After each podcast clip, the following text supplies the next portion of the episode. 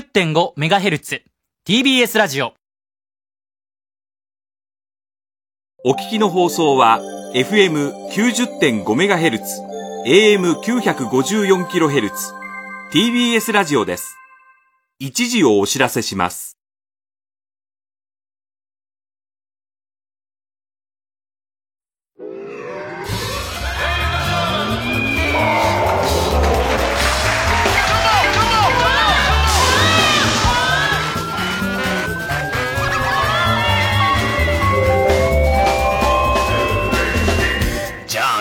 どうも皆さんこんばんは。爆笑問題田中裕一です。渡部の相方の。もうやめだからもういいと思ったけども、まだわかんない。大島です。大島だよ。なんで俺が言うんだよ。どうした渡部。何やってんだあいつ。いや、わかんない。今もう多分日本中の人がその会話をしてますよ。そうだね。わからない。今の時点でね。そう。だからもう今、だから夜中の1時の時はもしかしたら何かしらわかってる人もいるのわかんないですけど。まあね、自粛ということだから、しょうがないな。わかんないですよ。明日、明後日ぐらいに発揮するんじゃないですか。まあ、でもだから俺土曜日忙しくなりそうなんだけど。何がですか土曜日忙しくなりそう。土曜日が忙しく、昼間が忙しくなりそうなんだけど。ならないでしょ、別に。昼間っていうか、まあ、そのブランチ的な。ブランチ的なじゃん。時間だと思うけど。ブランチをやりたいやつは昔から言ってるけど、お前には来ない。朝食と、昼食の間の感じが。ブランチだ、いいよ、忙しくなる。忙しくなんねえから。お前は。まあやっぱり、それはもう、だから俺は念願の、念願ちゃう渡部に悪い。いやいや、だから、ね、まず渡部がブランチ降りるかどうかもわかんない。降りるんだよ。だ自粛はするけども、それは我が自粛期間を別に。あ、だから自粛は別に降りるとは言ってないじゃん。俺は別に代打だっつってんじゃん。助っ人外人だもん、俺だって。何これブーマーだもんだって。ブーマー。トマソンでもいいよ。何でもいいよ。うん。でもちょっと今から練習してんだけどね。どうですかそっちのスイーツの方は。もう下手くそだからね。なんだよ。甘いですかねえ。そっちのスイーツ甘いですか。ホタル濃いじゃねえんだよ。そっちのビーズは甘い。そっちのビーズは甘いな。お前ホタルだよ。全然、大昔の歌。どうですかねそっちの、レポーターの、ね、そのブランコの、行ってますかねそっちの原宿とかの近くに、できたんですかねお店。いやー、スタジオにも来ましたね。スイーツですかこれが。スイーツしか行ってない。これはもう美味しいですね。何にも行ってない。もう本当にね。さあ、それではリリコに行きましょうかね。なんつってさ、やるんだよね。もうそういう感じだから俺は。お前ではないから。まあ別に藤森がやるでしょ。とりあえず、そのまんま。藤森はまだほら、若手だからさ、あいつも。いや、まあ、遠い。第7世代だから、あいつは。第7じゃねえよ。第7じゃねえよ。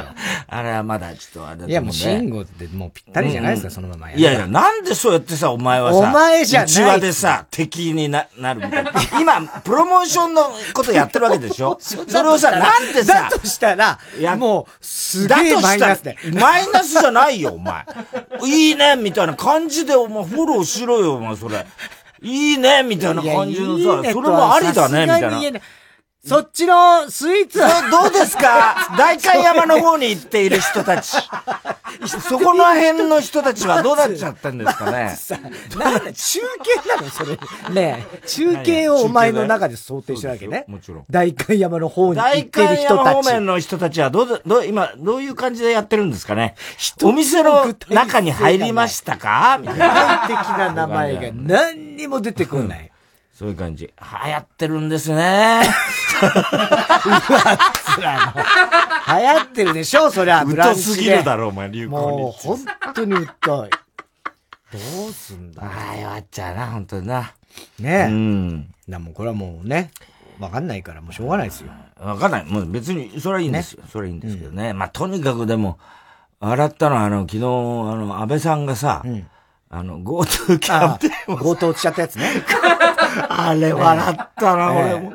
野党がさ、ネットで強盗キャンペーンって言われてるんですよ。それ釣られちゃってさ、この強盗キャンペーン。一番ダメじゃん、それ釣られちゃう。釣られちゃう。自分で笑っちゃう。強盗じゃない。強盗じゃないわ、俺は、みたいな。いや、もう。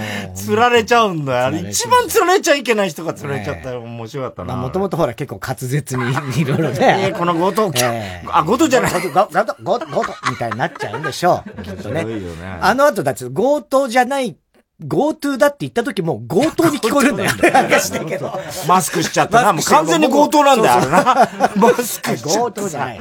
口隠しちゃってさ。強盗キャンペーンです。私強盗じゃありませんっつってんだから。どう見ても強盗だろみたいな。あれは面白かったな。ねえ。まあでも今こうちょっとネタ作りやってんだけど、ね、昨日もね、うちで、今度はタイタンライブと心配性とね。あさって収録が心配性のネタスペシャルみたいなのがあって。そうだよな。ええ。ほいで、まあ今回そのグランドスラムの大失敗を受けてだね。大失敗ですか。俺も本当にちょっと自信喪失気味だから、とにかくみっちりやりたいと。はいはい。ね。お前に言ったよな、1週間だか2週間ぐらい前にさ。はいはいはい。ね。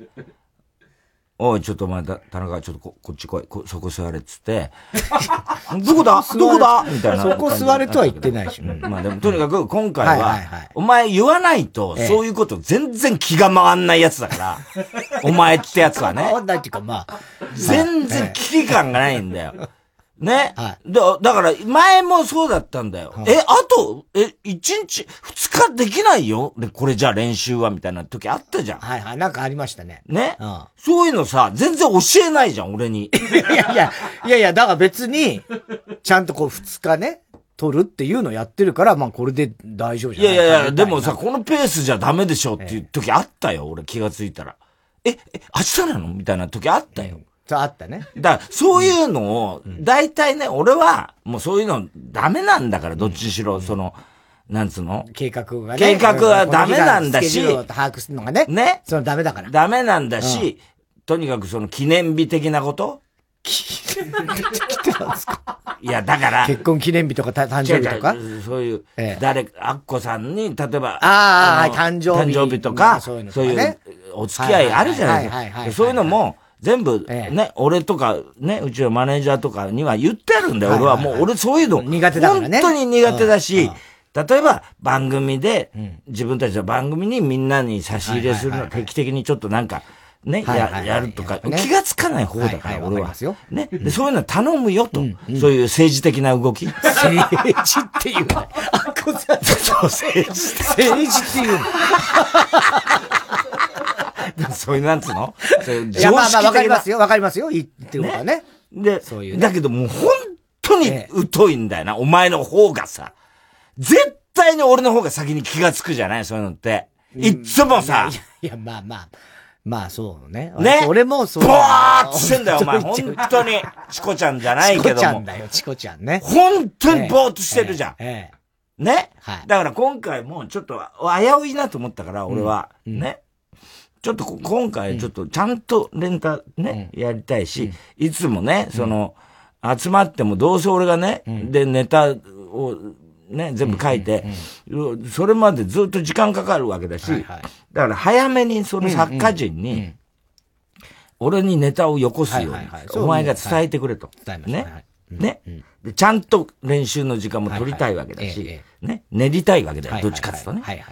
ほいでさ、行って、月曜日に、昨日だよな。昨日ネタの稽古するっつって言ったわけだよね。で、早めにっつって言って、確かにそれはいつもより早いかもしれないけど、日曜日、サンジャポ終わって、日曜サンデーやって、で、家帰って、パソコンのメール見たら、日曜日の午後ぐらいに、秋葉とか、うぐちって言ったら、なんつったら、野口とか。野口ね。猿とかさ、ね。早めにっつったのよ、俺。俺の日曜日のスケジュール把握してるよね。わかる？はい。日曜の午後ぐらいに送られてきても、俺何にもできないんだよ。きょとんとしてるけど。日曜の夜にやるだろうということじゃないですか、多分。いや、そんな働かせます。いや、それはさ、待ってくださいよ。そういうことじゃない。ひどいですよね、編集長。いくらなんでもそれはないですよ。僕だって日曜朝から、いや、そう分かって、もう家帰ったら割と早めに寝たい気分ってありますよね。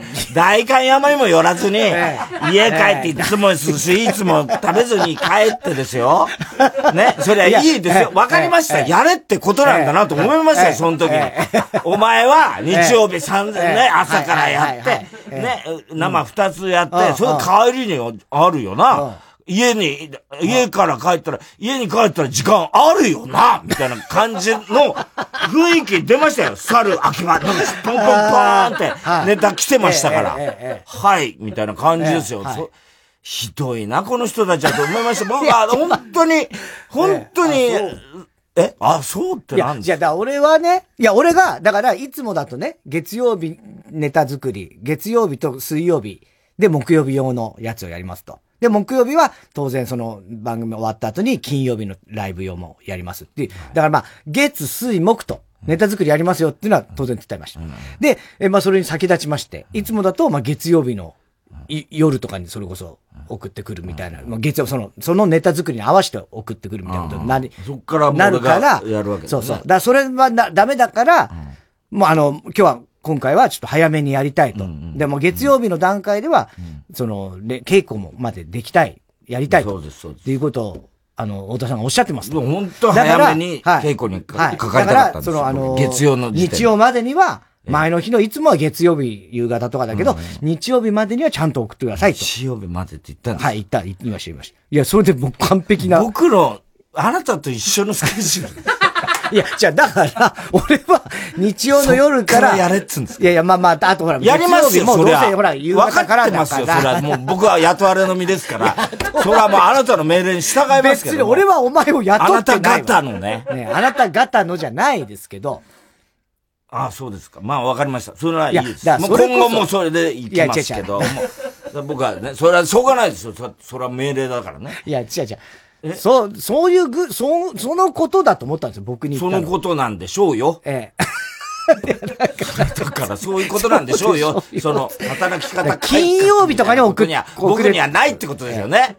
働き方改革みたいなことは、僕にはないってことですよね。まあ、確かに、太田さんにあんま働き方改革とかはない。いや、でも、それでも僕は悲鳴を上げたわけじゃないですか、今回。いや、だから、月曜じゃなくて日曜日までに。日曜3点の後があるよねって発想になるわけですよ。そう。まあ、わかりました。それはいいですよ。で、まあ、ね、昨日、結局、まあ、時間かかっちゃった。もう、それは申し訳ないですよ。僕は本当に皆さん。いや、別に申し訳ないです。申し訳ないです。田中くんが来て、猿が来て、それでも僕はまだやってました。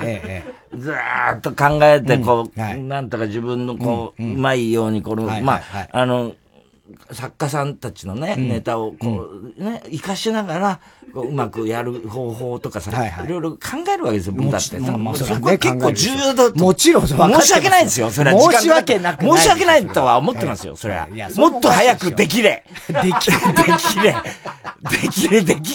ていう、自分に情けないですよ。それは別にない。皆さんのね、そういう、納期に間に合わないから、もう本当に、佃製作所の、僕は、本当にブワーってみたいな感じですよ、本当に。安倍博士でしょ？そういう感じになってって。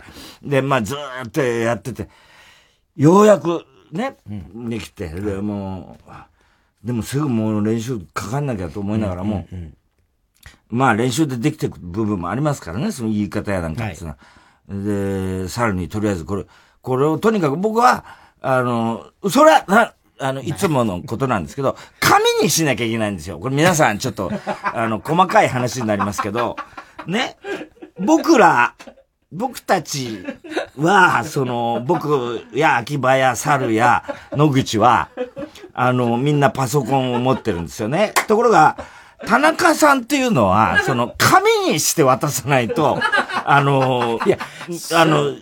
なんていうんですか、やっていただけないというか、まあ、そら、なんていうんですかね、なかなかファックスでみんなが、ほら、保健所が送ってるみたいな状態になってるんですよね、今ね。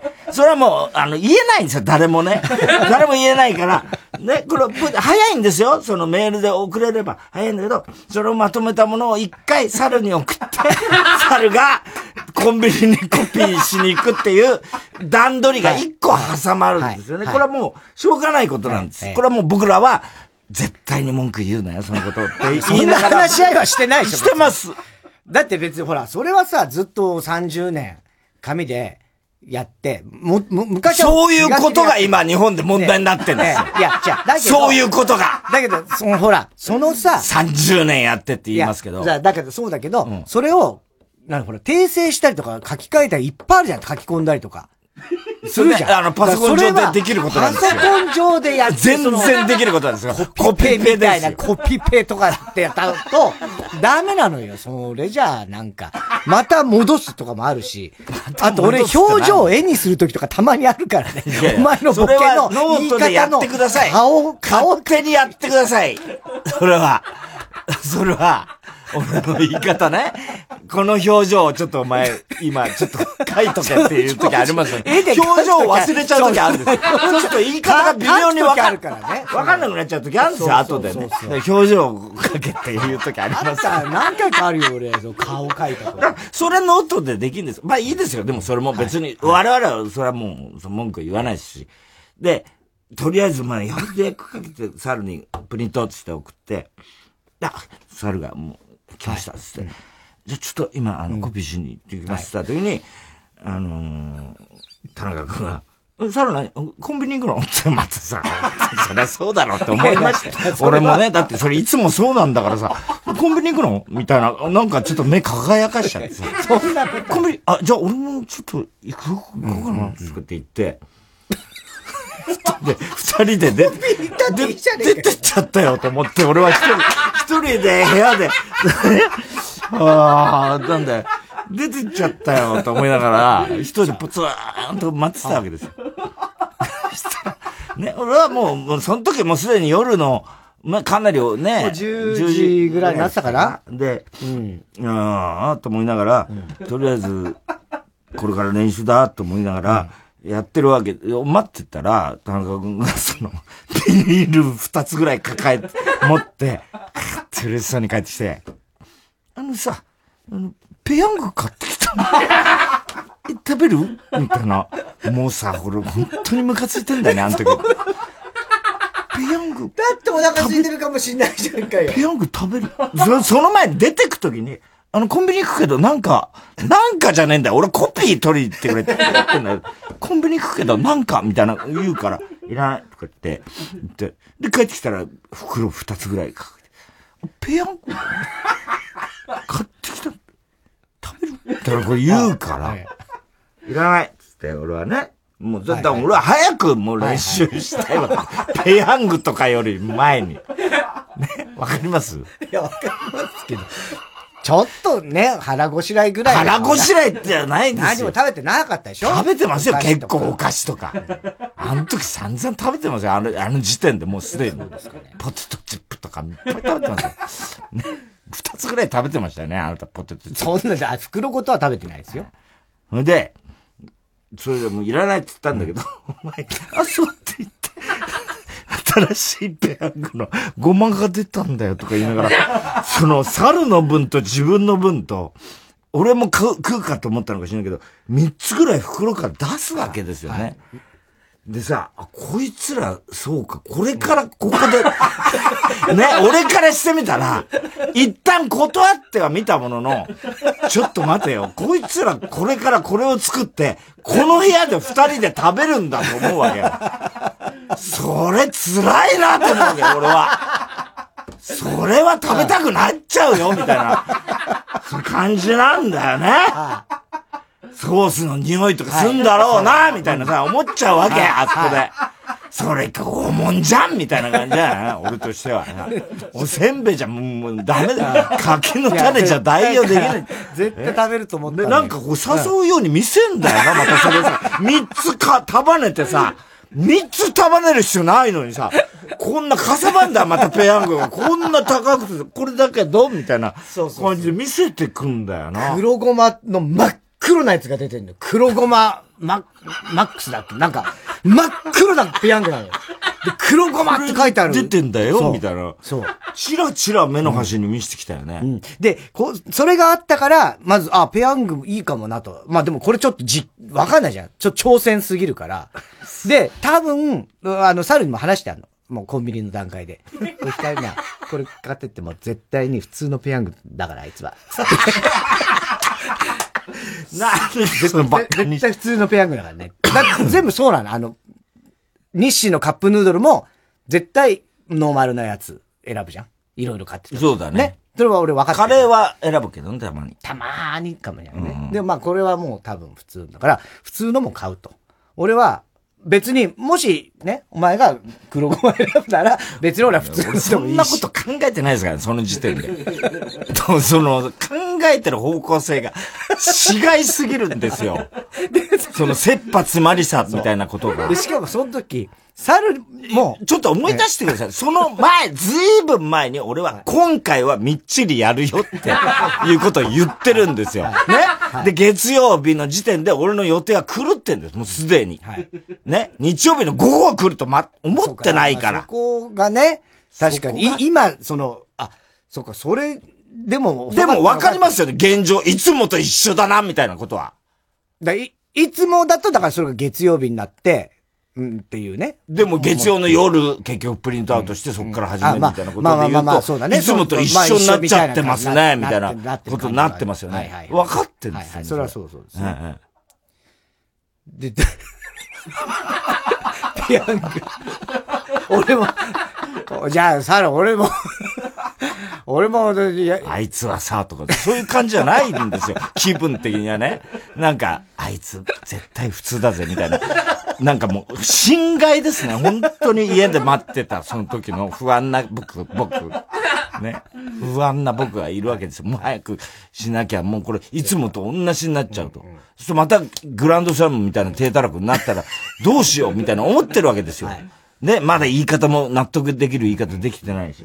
その思って待ってる孤独な時、ね、の時に、あいつはな、普通を選ぶぞ、みたいなこと言ってたと思ったら、もう悲しいですよ。本当に、なんか、侵害革命みたいなことですよね。本当にそうですよね。ね。はい。それで結局でも俺も欲しくなるだろうと思ったから、またじゃあ俺ペヤングって、お前の、まあ、やっぱりとか思ったわけですよ。思ったの。ほいで、まあ食って、で、さらにマヨネーズもかけてこいとかなって。マヨネーズもかけてこい。はい、つって。さらに、マヨネーズかけて。少ねえんだ、またそのマヨネーズ。少なかったの？俺も少ねえけど、あ、これ絶対少ねえって言われるだろうなと思ったけど、あ、言わねえ。でも絶対少ねえだろうな。あれは本来は、俺はソースを全部絡めた後にマヨネーズかけたいんですよ。で、ソースも、なんか、かけただけでも、その上にマヨネーズかけやがったから、もうどうしようもないんですよ、あれはもう本当に。ムラがある状態で食べたいんですから、僕はね。わかります？かき混ぜなきゃいけないんですよ。一緒にマヨネーズかけられたのね。で、まあそれは、で、まあそっから練習しました。で、練習して、まあこれでいけるかなーって思って、で、パソコンでネットニュース見たら、例の小池都知事が、10日に、出馬表明するかもしれないみたいな、出てて、あれと思ったんですよ。で、ネタ当然、都知事のネタ、いっぱい作っちゃったから。で、あれこれ選挙期間になっちゃう。告知、公示されちゃうと、あれと思ったわけですよ。で、これちょっとやばいなと思って、俺、大丈夫だな、小池さんみたいなこと言ったら、田中がですね、そうなんだよ。それをちょっと俺も気にしてて。早く言えよみたいな。もうさ、散々作ってるわけですよ。えみたいなさ、俺そこ抜けてたんですよ。でももう分かってた。はい、待ってましたみたいな感じ。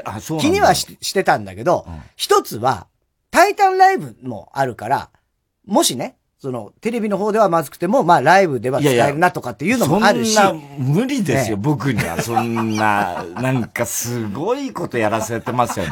いや。本当に司令塔。僕には無理ってどういうこと？いや、だから、散々作ったものをですよ。心配性ですよ、とりあえずは。はいはい、ほんと心配しない人たちなんですよ、あなたたちは。僕は心配なんですよ、ほんとに。それをさ、ね。そうなんだよ。そうなんだよ。そうなんだよ。ほんとね、これね、ちょっとやばいかもしれないと思ってんだよ。いや。ちょっと、みたいな感じになってるわけですよ。はみたいな感じで。だサルはさ、大丈夫なんですかみたいなこと言ってんだよ。いや、お前なんでそういう意外なこと言うんだと。ね。で、いや、まあ、それはね、わかんないから、とか言って、また今度、お前がさ、サルにさ、そんなことわかんないんだから、わかんないんだからじゃないんだよ、俺としてみたいなさ。わかんないんだよ、そんなことは。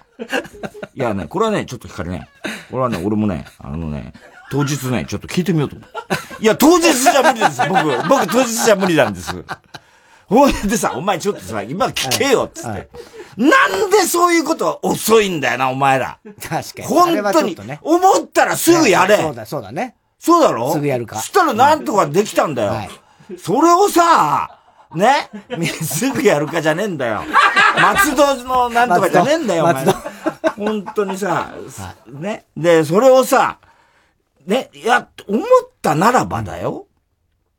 すぐ聞けって。で、サルに、とにかく照らせで、ね。それで、したらまたサルがさ、僕担当じゃないんですよね、みたいな。また、もう、のっけどこだって、担当にぶち当たるようなこと、ルートを取れよみたいな感じじゃない、そんなのさ。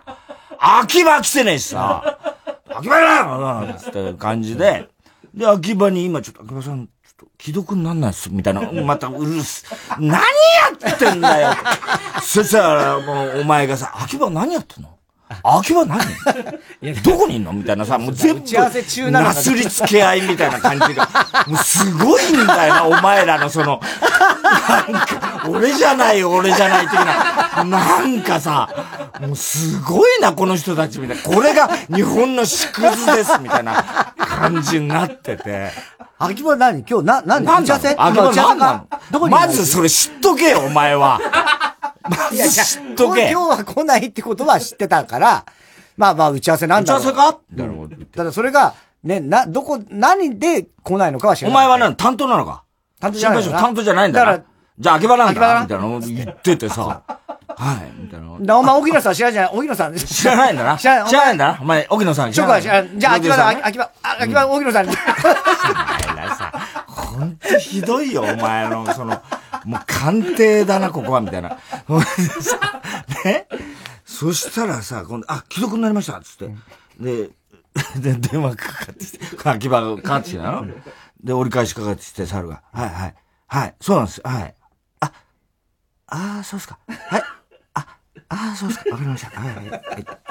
どうだったって言ったら、ダメだそうです。おいみたいなさ、もうさ、選挙、公示されちゃったら、もう、名前も言えなくて、モノマネもダメだそうです。やってもいいけど、カットするって言ってます。ちょっと待ってくれよみたいなさ、もうさ、あれは俺もびっくりした。明快な答えなんと思ってないから、俺はまだ、ネタによってはみたいなね、とかそういうニュアンスになるかなとは思ってたんですよ。ね、けど、もう、モノマネもダメ、もう名前なんかとんでもないみたいな。そういう感じだった。そんな感じだった。ダメだそうです。モノマネやるのもダメだそうです。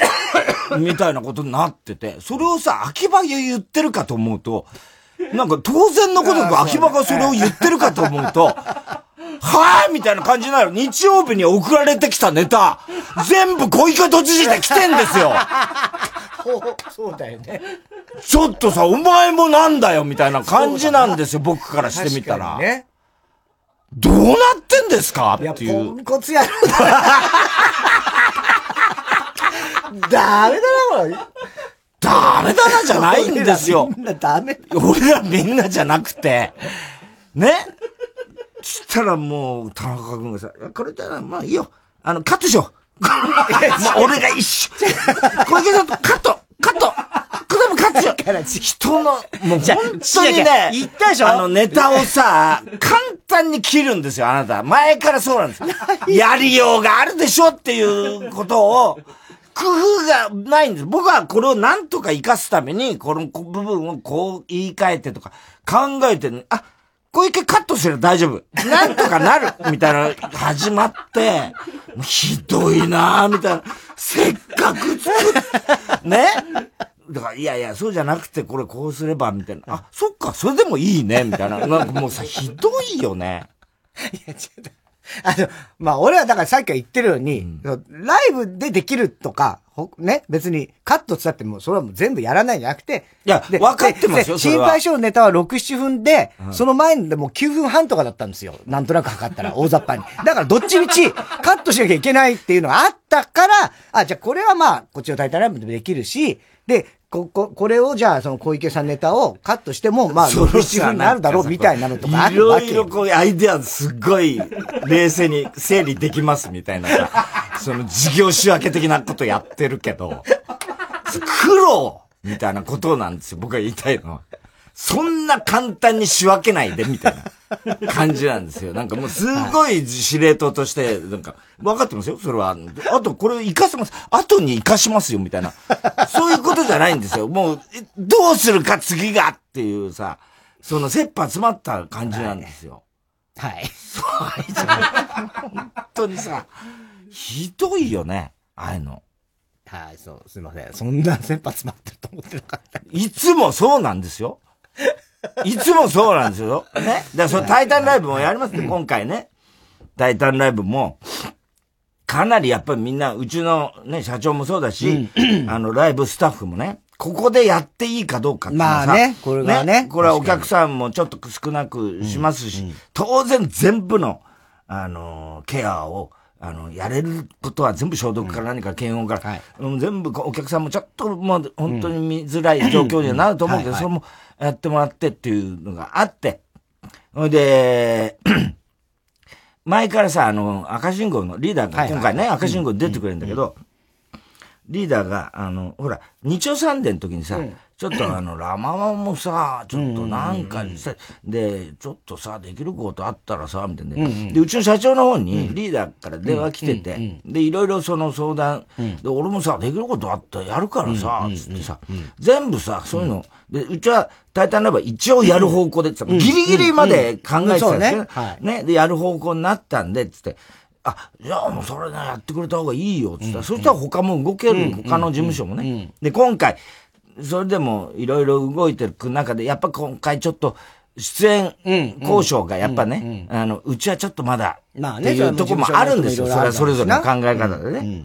で、出演者いないなっていう時に、社長がふとそのリーダーが、俺が責任持つからさ、って言ってたのを思い出したってね。赤信号出てもらったらどうだろう。ね。で、リーダーに電話したんだって。赤信号ね、で、出てもらうことってできますか？ええ、やだよー !100% そう。無理だよ !100% そう言うよね。なんだこいつみたいな感じじゃない？もうさ、いやいやいやいや、ちょっと待ってくださいよみたいな感じじゃない？責任持つって言いましたよね。いや、だ、そら先にさ、タイタンがやってさ、お前らはさ、それでさ、やればさ、いいじゃん、できんじゃん。まずだからタイタンがやりゃいいじゃんみたいな感じなんだって。なんなんだあの人はみたいなことになっててさ。ね。ほいで、とりあえず、じゃあ、まあ、分かった。石井とじゃあ、小宮は、一応さ、あいつらにさ、相談しないとさ、みたいな感じで、ね、言ってて。それで、さあね、しばらく、それが何日か前にあって。で、しばらくして、社長が、またリーダーと電話してたんだ、朝ね。で、俺はまあ、こっちの仕事してた。社長がリーダーからの電話終わってきて、一応赤信号なんか出てくれるっぽいからさ、あ、よかったよかったっつって。だけどね、そのね、暴走族のネタでいいって、俺は言ってたんだよ、社長にもね。昔のね。暴走族のネタでいいっつって。さ、暴走族のネタね、あれをやるには稽古が必要だっつって。そんなことあるみたいな感じで。はぁみたいなさ、もうさ、ってさ、あれをあれやんにはさ、稽古しないとできないんだ、あのネタって。俺でもできるわ、と思ったよね。あのネタ、俺ができるよって思ってるから。何を今更あのネタ稽古する必要あんだよと思って。いや、まあもうずっとやってないでしょ。だから別のネタやるっつうんだよ。でも別のネタは稽古しなくていい。だから、不思議じゃん。不思議だよ。あのネタしかないんだから、あいつら。まあ、さ、認識のネタいや、わかんないよ。なんだかわかんないけど、あのネタしかあいつらねえんだからさ。それでさ、ね、したらさ、ちょっと、つって、で、また、なんか何日か前に、社長と電話して、で、話して、で、それで、そういう話になって、で、出るっていう、いろいろ広告打つ、みたいなことになってて、それで社長が電話取って、電話切って、で、30分後にまたリーダーから電話かかってきて、俺さっき電話したっけっつうんだって。え？いや、さっき話しましたよって言ったら、あ、そうかーっつって、俺さ、なんか、わかんなくなっちゃってさ、大丈夫ですか大丈夫なの何ベロベロに寄ってるらしいね。あ、酔っ払ってんのそれで、その時にたまたま俺いたから、ちょっと大谷変わりますって。リーダーが何暴走族でいいですよって言ったらさ、まあ、できねえよ、暴走族できねえよって言うから、いや、できないって他になんかできんですよ。もっとベタなのやるよって。あれ以上ベタなのあんのみたいな。あれ以上ベタなのあんすかって言ったら、バカ野郎、お前もっとベタなのあんだよみたいな感じでさ。そういう感じでさ。これは稽古しないのかな、だから、それで、やるっつうか。不思議だね。不思議な話。リーダーさ、さっき電話したの忘れたんですか？忘れちゃってさ忘れちゃってさ、もう二度と電話しないでください。で、エンディングで白山も来てくれるっつうか。そうね。まあ、それ前に仕事があってネタはできないらしいんだけど、白山も来てくれるっつってね、言ったら、白山って講談師の松之丞って人つって、俺会ったことないんだよ。そっか。ね。で、エンディング密になっちゃいけないから、俺らと白山とリーダーとで、ちょっと話すみたいなのをやろうと思ってるって言ったら、いや、俺やだよ、俺講談とかわかんないもん、みたいなさ。やだ。俺何にも話せないよ、あの人と、みたいなさ。何ビビってんだよ、みたいな。もうさ、わけわかんないんだから。いやー、すげえな、リーダー。すげえな。相変わらずだな。相変わらずだよ。目に浮かぶというか、もう絶対、そういう、やだよあの人が、いいね、それやろう、オッケーって言ったら。かっこいいことばっかり言ってた。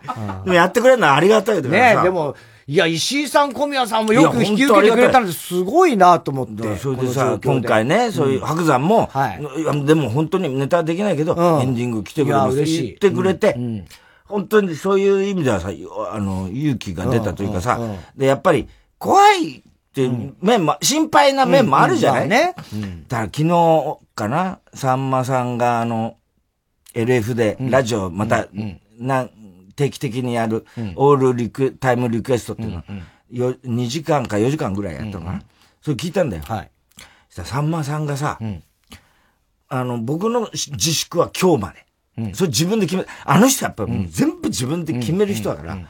でね、自粛期間、要するに緊急事態宣言の時は、もうとにかく自粛を自分で決めて、で、あの人は昔からの持論で、そういうものは全部太陽に当たるべきっていうのと、なんか煮干しかなんか食べて太陽に当たるべきってずーっと唱えてんだって。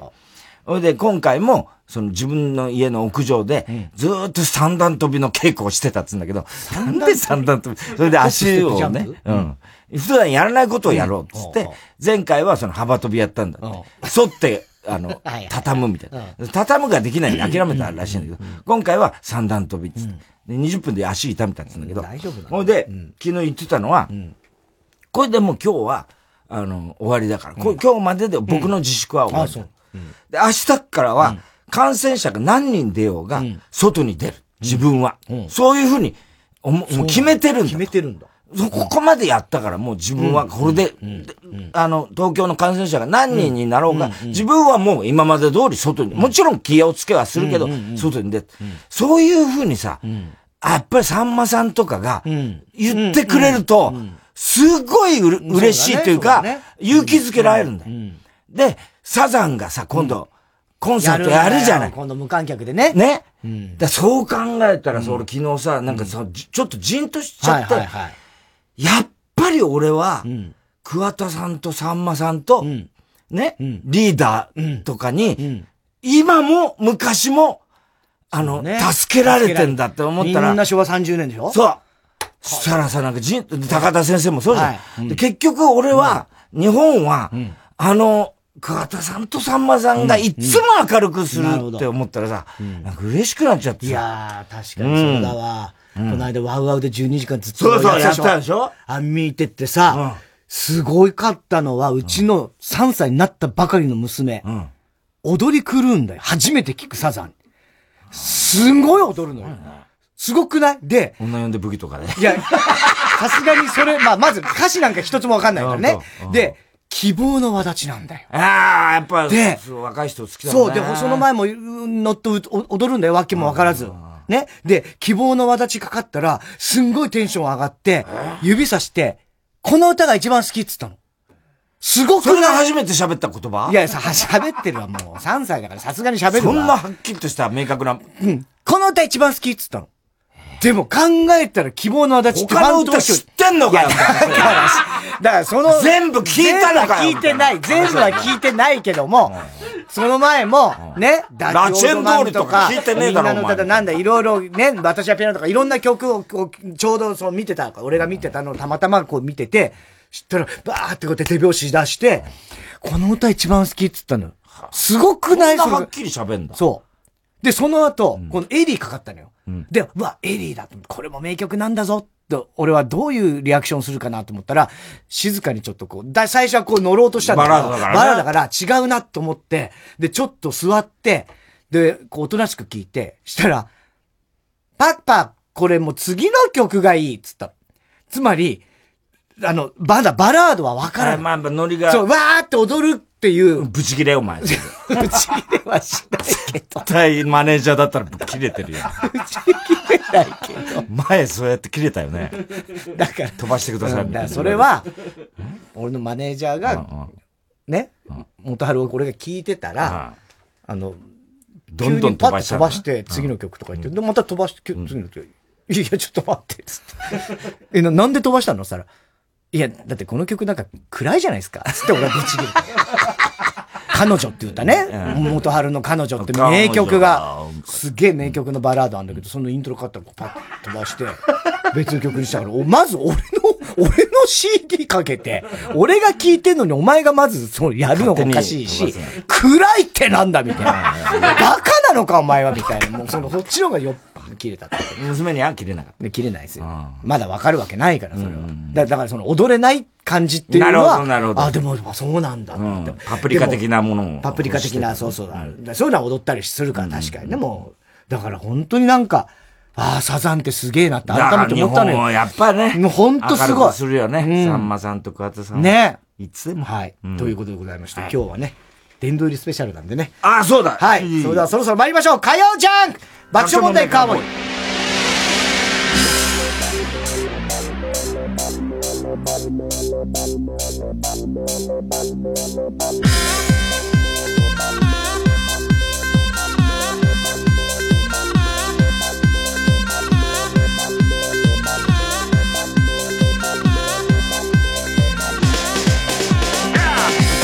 改めてこんばんは、爆笑問題田中裕二です。太田です。東京は日中は31度と今年一番の暑さとなりました。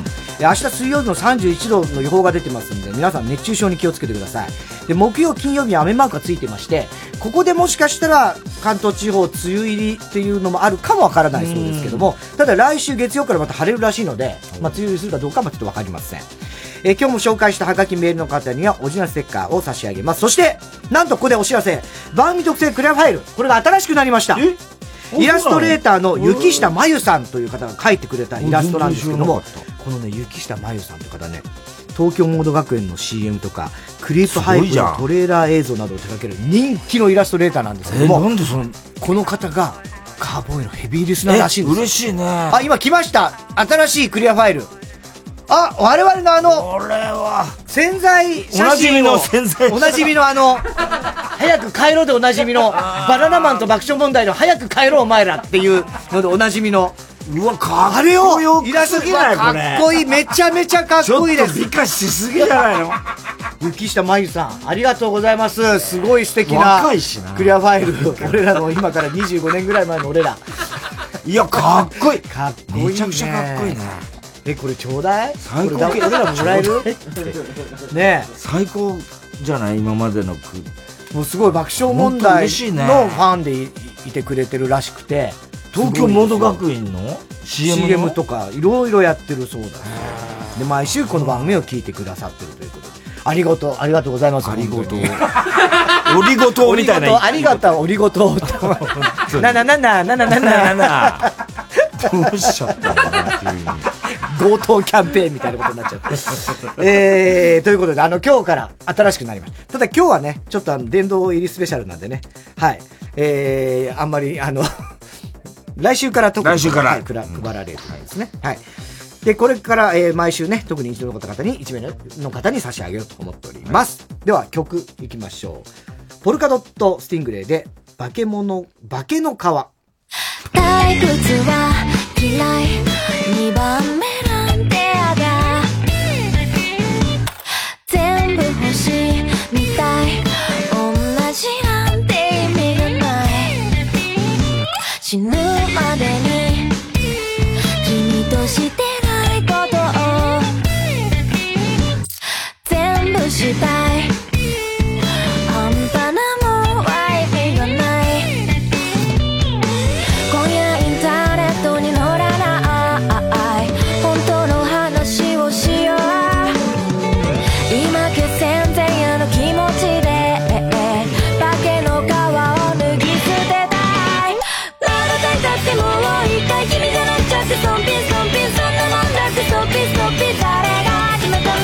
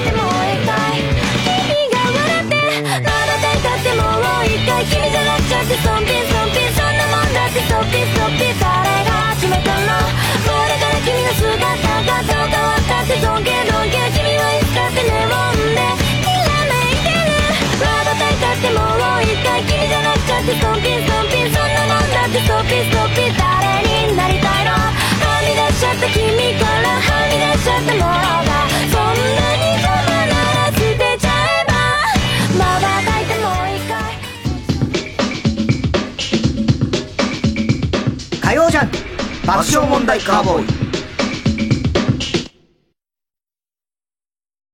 TBS ラジオジャンク、この時間は小学館、中外製薬、伊藤園ホテルズ、三和シャッター他各社の提供でお送りします。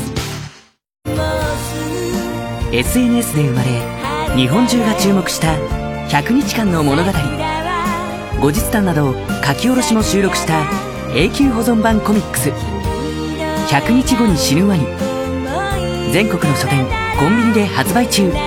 小学館。学生さんの他にも中外製薬が第一希望のお客さんがいましてね。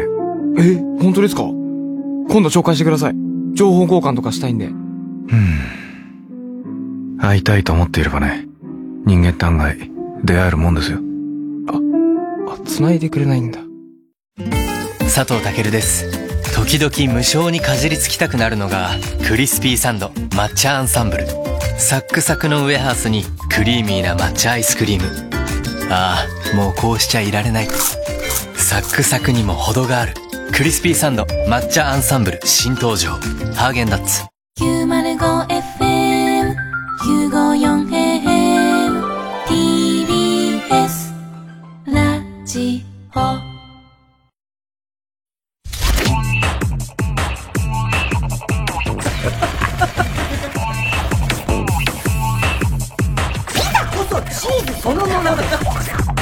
火曜ジャンク爆笑問題カーボーイ。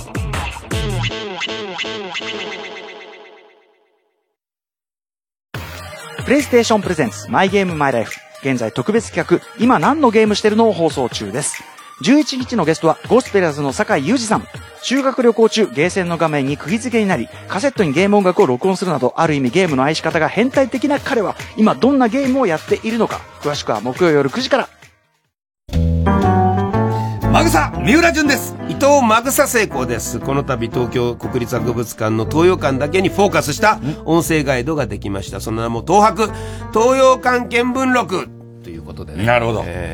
まあ、マグサのことがね、これを聞いたらよくわかりますよ。そうだよね、うん、そこを謎解いてもらうことと、ぜひぜひ。まあ、おじさん二人がってここには、原稿には書いてあるけど、俺もうおばさんだからここは言っとくわ。おばさんがいろいろ東洋館のことを見ながら雑談しているという模様を聞いてほしいということです。はい、はい、ということで詳しくはスマートフォンアプリ耳タブで聞いてね。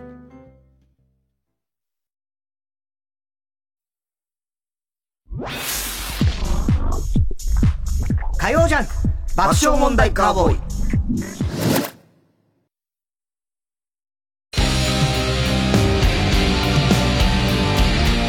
ここで氷川きよしのパピオンをお聴きください。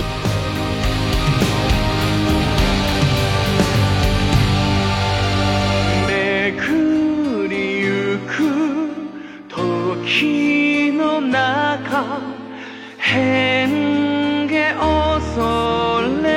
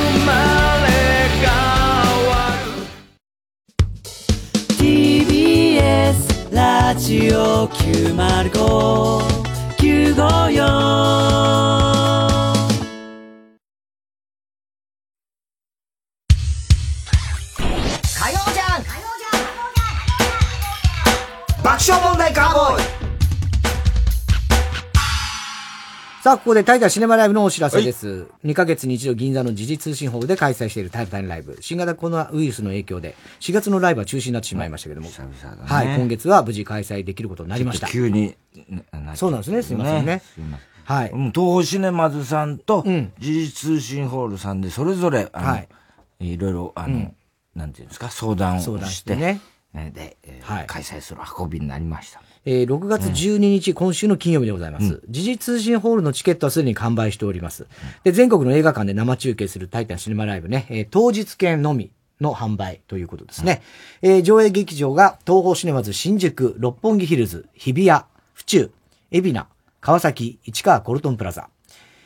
そして札幌シネマフロンティア、仙台、宇都宮、静岡東宝会館、名古屋ベイシティ、JMAX シアター富山、難波、ジストシネマ和歌山、だて広島の緑横山、高知、熊本桜町、福岡の中洲太陽映画劇場、そして沖縄の桜坂劇場。横ちゃん。はい。以上全部20巻でございますけれどもね。うん、はい。で、今回ちょっと出演者、はい、ね、タイタンメンバーが多めでございますが、我々爆笑問題、日本エレキテル連合、はい、瞬間メタル、ウエストランド、脳みそ、ちょめちょめクラブ、まんじゅう大帝国、シティホテル3号室、猫に鈴、Q、ダニエルズ、そして、高マッチ。誰これ？2期生。1期生。初。春と飛行機。誰これ？2期生。はい。春と飛行機は爆中の時に代役で来てくれた子たちね。うん。この、はい。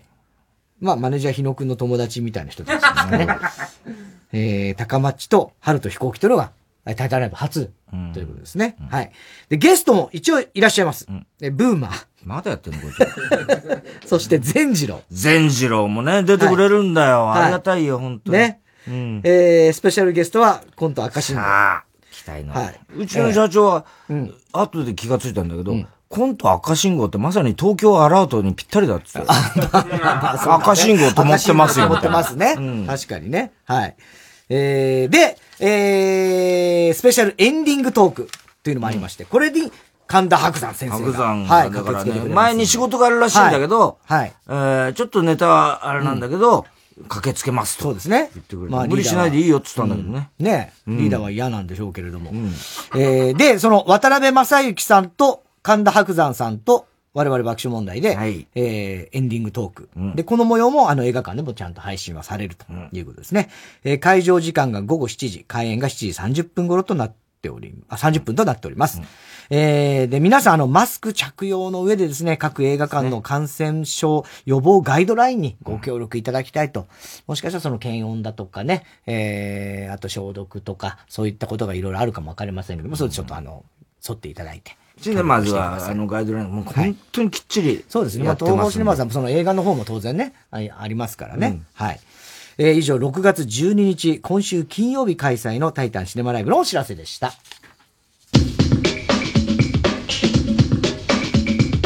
火曜ジャンク、爆笑問題カーボーイ。松田くん、もしよかったら、私と温泉行かない？え、いきなり？喜んで。よっしゃー、これで5人目。仲間が増えればどんどんお得。伊藤園ホテルズの学割プラン。いい湯加減、旅加減、伊藤園ホテルズ。きつね飴、山賊飴、私飴。日本にはなんと100では聞かないほどの雨の名前があるそうだ。日本は雨の国。備えをお忘れなく。の防水商品で、あなたの思いをラジオに乗せて、みんなの生活のために頑張る人たちに、あなたからエールの言葉を送りませんか。エールを届けるラジオ便、詳しくは TBS ラジオのホームページからバナーをクリックしてください。 905FM954AMTBS ラジオジャンク、この時間は小学館、中外製薬、伊藤園ホテルズ、三和シャッター他各社の提供でお送りしました。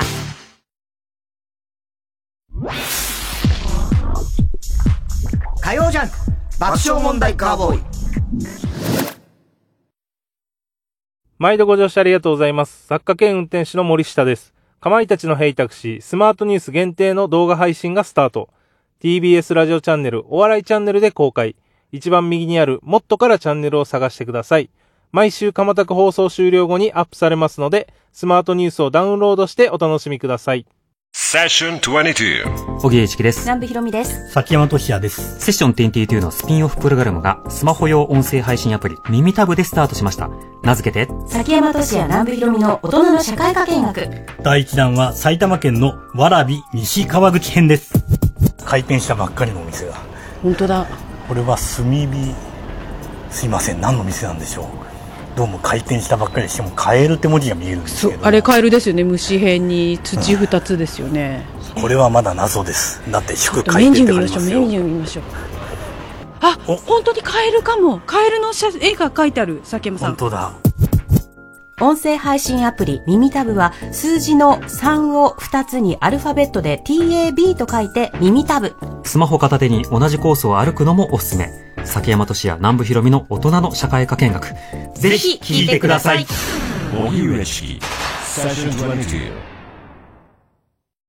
桃太郎はあまりの暑さに桃を飛び出し、川を泳いで行ってしまいました。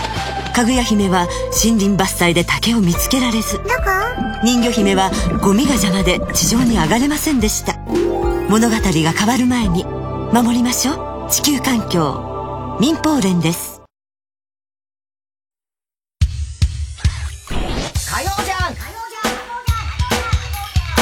爆笑問題カーボーイ。さあ、お待たせしました。本日の特別企画に参りましょう。太田さん、タイトルコールをお願いします。CD 田中殿堂入りスペシャル。はい。CD の歌詞の一部分に田中が以前この番組で喋ったセリフを、無理やりくっつけて作品にするコーナー、CD 田中のスペシャル企画でございます。毎週やってますけどもね、田中が面白いと思った作品はテープ入りとか、特に気に入った作品は殿堂入りの称号が与えられます。前回の殿堂入りスペシャルがですね、2017年の4月18日。もう前だな。もう3年以上前ですね。はい。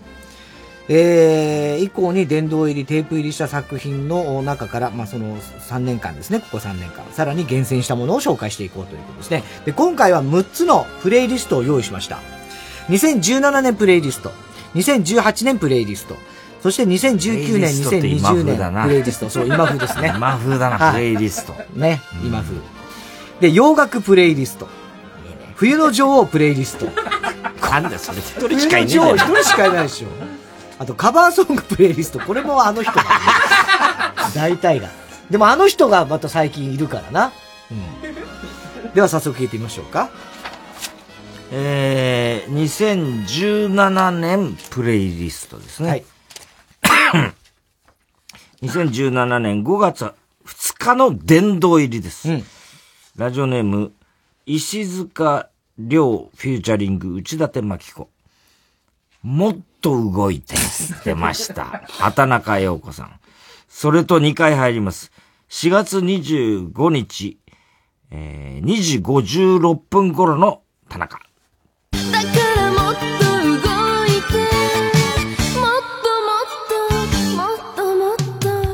行かないね。今日は一回も行ってないね。割と一回ぐらいはどっかで行くことが多いけどね。平成。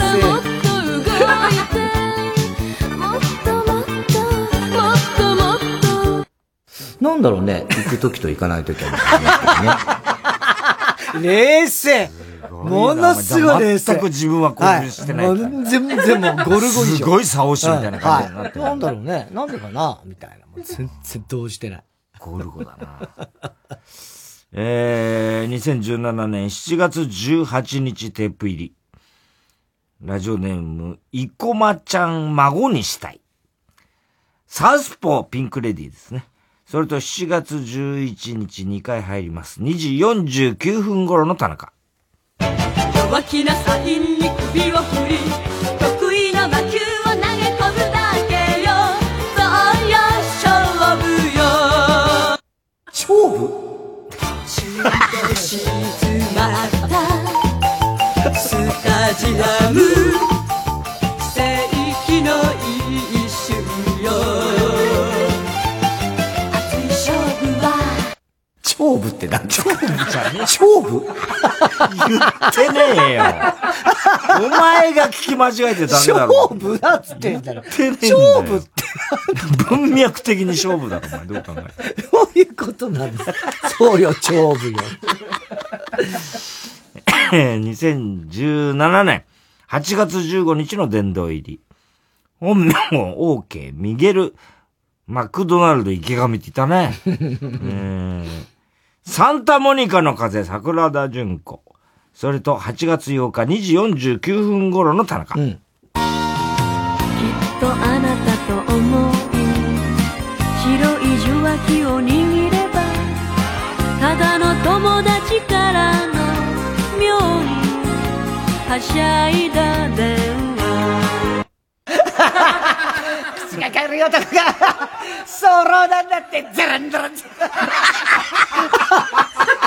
はしゃぎすぎだろそんな電話はしゃぎすぎなんだよそんな電話をサンタモニカにかけるかサンタモニカ何の話してんの何の話してんのジャンジャンジャンすごいななんだろうなあれ2017年8月29日の殿堂入りです。ラジオネーム社交性ゲロイカ。名曲出ました。外は白い雪の夜、吉田拓郎、うん、それと、4回ですね。8月15日2時38分頃と、1時10分頃と、1時51分頃と、2時29分頃の田中。はい、大事な話が君にあるんだ。本など読まずに今聞いてくれ何僕たち何年付き合ったろうか最初に出会った場所もここだねもう分かんないと思う35年ぐらい前じゃないな反応するように君だから何を話すか分かっているねどういうこと傷つけ合って生きるより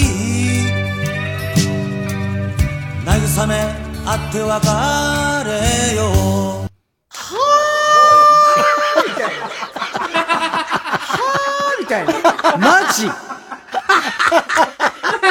全然響いてないんだよ。全然ダメだな。こんないろいろ美しい詩でね、伝えてるのにさ。もう別れた方がいいね、これはね。35年もだった、ね。ダメな話になるね。うん、すごいね。さあ、そして、2017年プレイリスト最後かなあ、まだあるのか。2017年9月12日の殿堂入りですね。ラジオネーム、甲賀、うん。オートマチック、宇多田ヒカル。それと9月5日1時50分頃の田中、うん、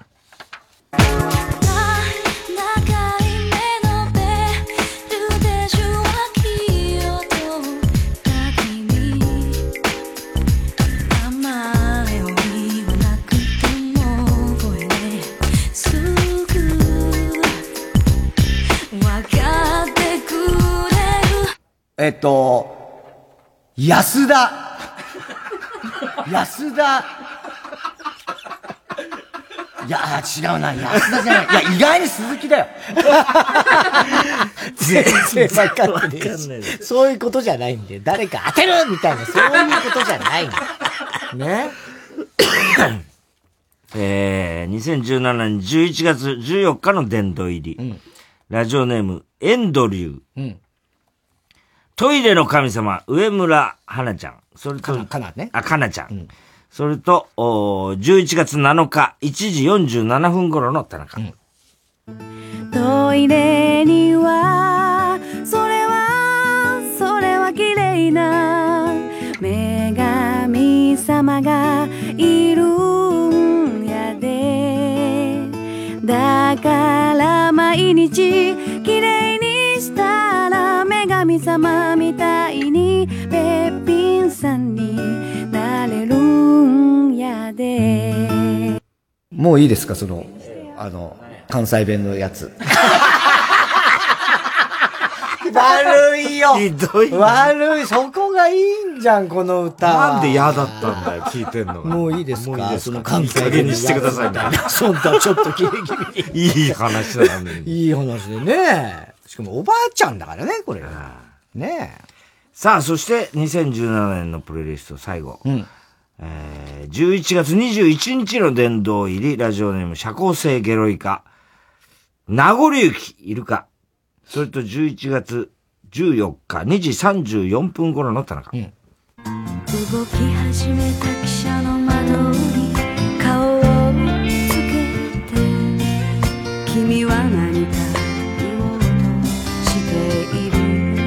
もう怖いね、あのおっさんチンコ立ってるワロタワロタさあ言ってんのかそんなこと言うかそんなこと言わないでしょただの力の別れの時よ。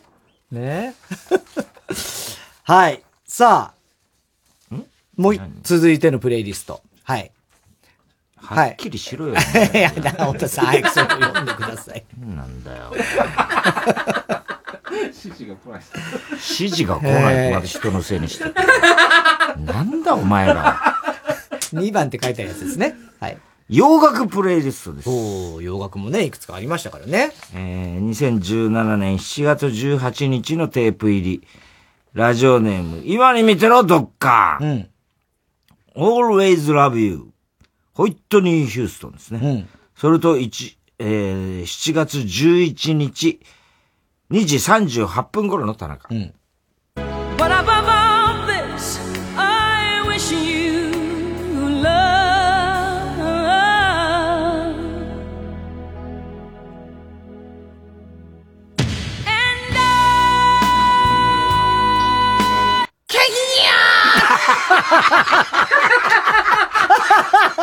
やんなくていいから。何張り合ってんじゃん。やんなくていいんだよ。なんで張り合った今。しかもなんつってあんねーじゃないでしょ。すんだよお前。なんだよ。何言ってんだよ。すごいなぁ。これテープ入りたいでも。ねえ、殿堂入りじゃないんだね。爆発力半端ないね。すごかったよね。ね2019年のは、あ、洋楽はもう、年数関係ないですね。6月25日のテープ入り。ラジオネーム、令和のぐそこぐそ。令和になってるわけですよ。最近、送ってこないな。そっか。そんなことない、うん、I feel for you, チャカカーンですね。はい。それと、6月11日2時14分頃の田中。はい。チャカチャカチャカチャカカーン。チャカカーン。チャカカーン。チャカカーン。お前、何茶かって言われてたんだよ。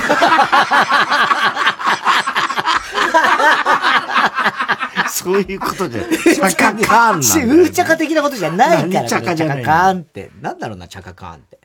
茶かかんってなんだろうな。有名な曲だけどね。だって、グループ名じゃん、茶かかん。そっか。グループ名をでも歌ってんのか。そうじゃん。茶かかんって。よく考えたらね。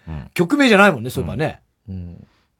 2018年10月9日のテープ入り、うん、さっきのもテープ入りだもんね、うん、ラジオネームピーター・フー・ラビット、うん、ハッピークリスマスジョン・レノン&小野陽子、うん、それと10月2日1時31分頃の田中、うん、ハッピークリスマスキャンコハッピークリスマスジューンサイバーエージェントサイバーエージなんでだよ。なんでサイバーエージェント入ってきたんだよ。なんで急に来たよ。サイバーエージェント。全然クリスマスも関係ねえし。洋楽プレイリスト、最後かなの、2019年、5月21日のテープ入り。これは被ってますね。ラジオネーム、前世が金玉と、ラジオネーム、ティッシュ職人、水戸アナルが被ってます。うん、ハッピークリスマス。ジョン・レノン&小野陽子。それと5月15日、2時23分頃の田中。うん、ハッピークリスマス、キョンコ。ハッピークリスマス、ジュリー。パックパック。スマイルセット、スマイルセット。ハッピーセットください。ハッピーセット。もう何言ってんだよ、もう。ハッピーセットくださいってなんだよ、もう。意味がわかんねえよ。はい。さあ、一旦 CM を挟みまして、殿堂入りスペシャル、まだまだ続きます。爆笑問題カーボーイ。TBS ラジオ、ジャンク。この時間は小学館、中外製薬、伊藤園ホテルズ、三和シャッター他各社の提供でお送りします。こんな時間まで起きてる君へ、私も眠れないんだ。実はおすすめの漫画があって、眠れないことに悩んでる高校生たちの話。でもすごく青春してて羨ましいくらい。眠れないのもちょっといいかも。君は放課後インソムニア発売中、小学館。国内外で大人気のイラストレーターチョコムーのアート展が開催決定。未公開作品も多数展示。3年ぶりとなる大規模アート展をお見逃しなく。サンライズプロモーション東京主催 TBS ラジオ公演チョコムーエキシビションアワーシークレットパーティーサポーティッドバイウィズ原宿。8月20日から9月28日までウィズ原宿ホールで開催します。前売りチケット好評販売中。詳しくは TBS ラジオのホームページイベント情報またはチョコムーエキシビションで検索してください。火曜じゃん爆笑問題カーボーイ。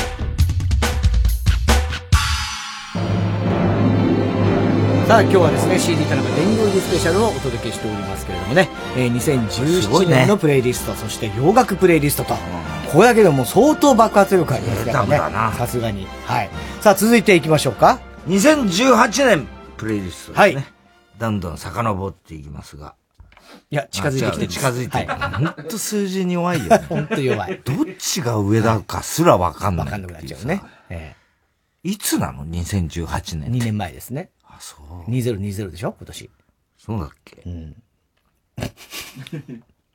2018年1月9日の殿堂入りですね、うん、ラジオネーム前世が金玉、うん、幸せになりたい内田ゆきちゃんですね、うん、それと1月2日ですよ。はい。正月。ね。ね。1時27分頃の田中。うん。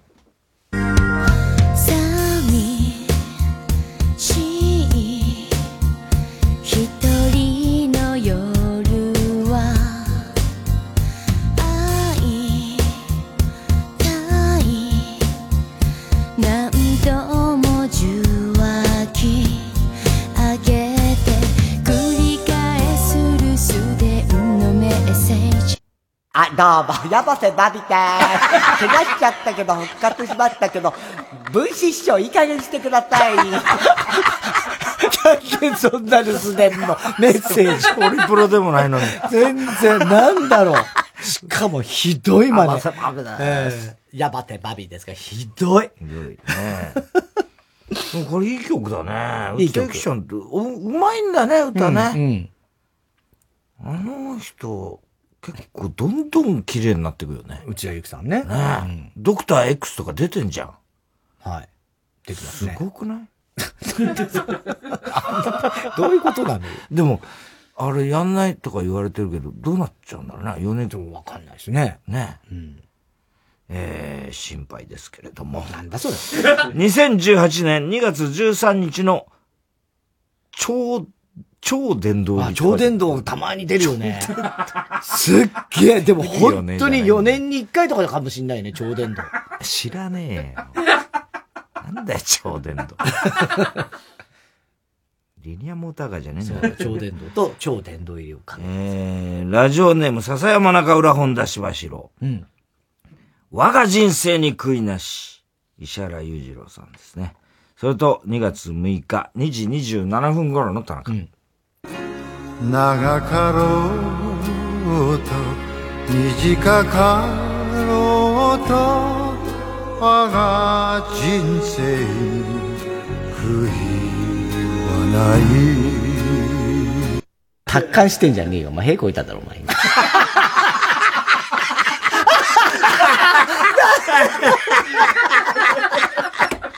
観してんじゃねえよ。まだいいけど。へえ、こいただろ。よく言えるな、ゆうちゃん。よくゆうちゃんに対して何言ってんだよ。すごい。ひどい。これはやっぱすごいね。超伝導ですね。超伝導だね。2018年3月13日の伝導入り。うん、ラジオネーム、パチンコが生きがい。嘆きのコーヒーサイフォン。中渕剛。それと3月6日、1時49分頃の田中。うん。なんで人としっかり物を話せねえんだ。なんであいつの気持ちを分かってやれねえんだ。だったらこの先人と人との間で仕事できねえじゃん。おい、聞いてんのかってか、とりあえず一遍そのパソコン閉じろや。おい、だからそのパソコン見ながら俺と話すのはやめてくんねえか。え？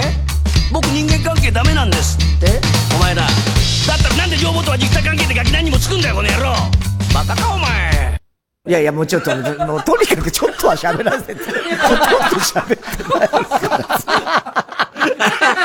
と喋ってる。長渕がずっと喋ってるから。バカかお前。そのうちパソコン閉じろや。そういう歌なんです。すごいよねこの歌ね。そんな昔じゃないからね。パソコンとか言ってるからね。2018年8月7日の殿堂入り。ラジオネーム社交性ゲロイカ。かわいいベイビー中尾美恵、うん、それと2回入ります。7月24日4日、1時に言い直したら合ってんのに。24日4日1時45分頃の田中、うん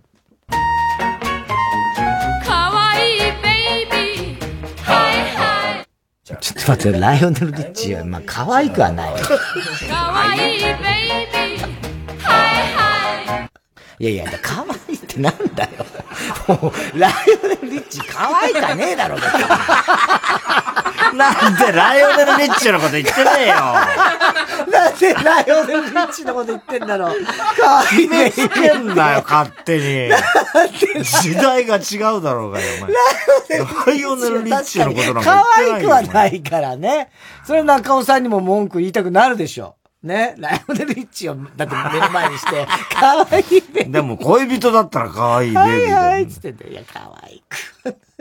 2018年、8月21日の殿堂入り、うん、ラジオネーム、十唾ですよ。十唾ね。純恋歌でいいのか、うん、純恋歌、うん、湘南の風。はい。それと8月7日、1時35分頃の田中。うん、大親友の彼女の連れ、美味しいパスタ作ったお前。家庭的な女がタイプの俺、一目惚れ。最新民負けてマジ切れ、それ見て笑って楽しいね。優しい笑顔にまた癒されてベタ惚れ。嬉しくて嬉しくて誰にもなくスキップして好きっていて、おぼろげな月を見つめる君に釘付け。守りたい女って思った初めて、真面目な顔してギュッと抱きしめた。これさ、ほんとその辺のチンピラの話をそのまま乗っけてるわけでしょきっと。確かにそんな感じだよ。すごいよ。普通にちゃんといい歌じゃん。別にいいね。その辺のチンピラじゃないから。ちょっと反論できないな。すっごい一生懸命歌ってたけどな。すっげえ一生懸命歌ってたでしょ、うん、さあ、これは3人被りましたね、うん、2018年9月25日の殿堂入り、うん、ラジオネーム社交性ゲロイカ、前世が金玉、青い三角フラスコ、はい、この3人が被りました、うん、ガラスのリンゴ松田聖子、うん、それと9月11日2時57分頃の田中、うん、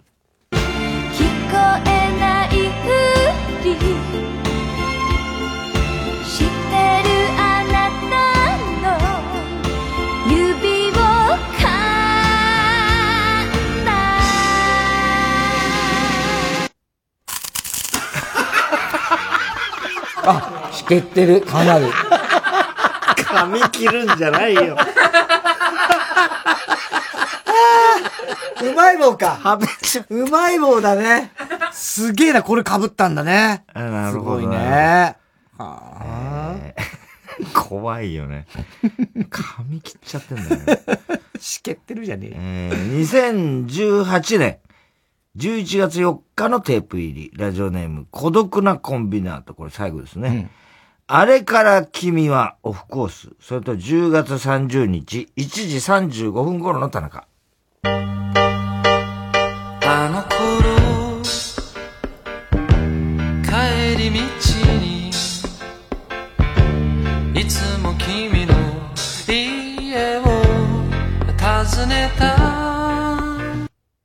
ごき、いただき、あ、じゃあね、じゃあ、いただきます。ございます。お邪魔します。何回間違ってんだよ。いただきます。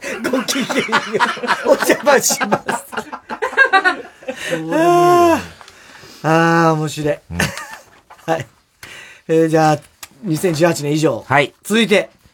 冬の女王プレイリストです。もう、あの人しかいないでしょう。まずは2017年9月5日のテープ入り。うん、2人被ってます。ラジオネーム、甲賀とラジオネーム、生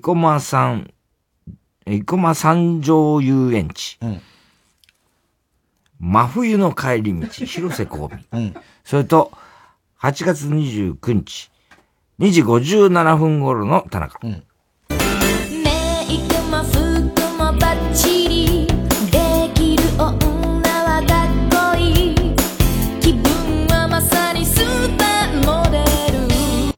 何言ってんだバカひどすぎるだろ。バカ何言ってんだバカの言い方がまたすげえ嫌だよね、あれね。そんな怒ることないんだよ。そんなね、うん、いいじゃない、気分だ。気分だっつってんだからね。スーパーモデルでもね。2018年2月20日のテープ入り、ラジオネーム、パン屋のクマン。真冬の帰り道、広瀬香。それと2月13日、1時11分頃の田中。うん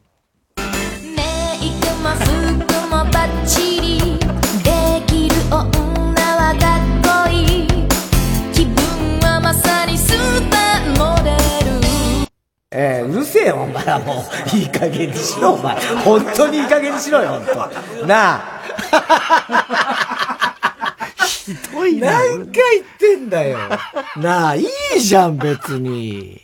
いい加減にしろじゃないでしょ。2018年4月3日のテープ入り。はい、ラジオネーム、水色革命。うん真冬の帰り道、広瀬香美。それと3月20日、1時6分頃の田中。うん、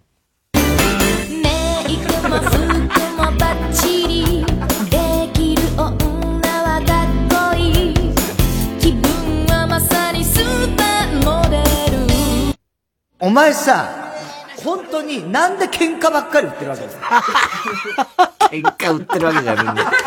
なんだよ、もう。なんでそんな怒ってんだよ。ひどすぎる、これ。これ集めちゃダメだろ。ダメだ、集めちゃ。集めちゃ。わかっちゃうよ。ねえ。2019年1月22日のテープ入り、ラジオネーム、前世が金玉。うん、真冬の帰り道、広瀬香美、うん。それと1月15日、2時4分頃の田中。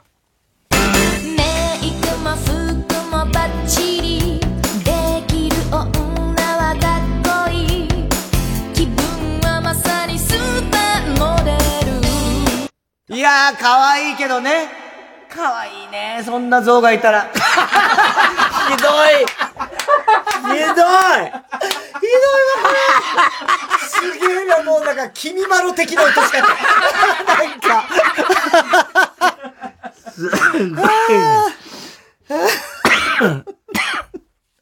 テープ入りだからね。ねえ。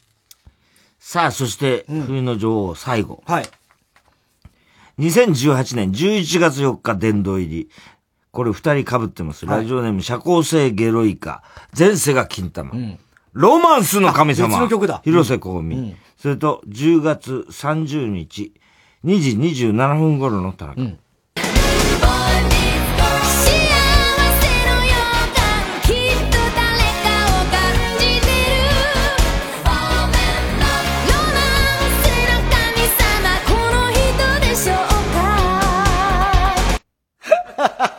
めんどくさい人に絡んじゃったね、神様もね。今度、傍観者。神様。第三者の方。一旦 CM を挟んで、殿堂入りスペシャル、まだまだ続きます。1967年から15年間にわたり放送された伝説の深夜ラジオ番組、金曜ナチチャコパック傑作集1974年版はただいま好評販売中です。当時の担当ディレクターが選び直した熱い内容が今よみがえります。 CD2 枚組の3巻セットで税込み1万1000円です。別途送料を頂戴します。お買い求めはフリーダイヤル 0120-234-954 0120-234-954 またはTBS ラジオおすすめで検索してください。毎週金曜夜12時からのマイナビラフターナイトでは、今注目の若手芸人を紹介しています。ゴジラとメカゴジラだよバカダブルパチンコ。マイナビラフターナイトは毎週金曜夜12時から。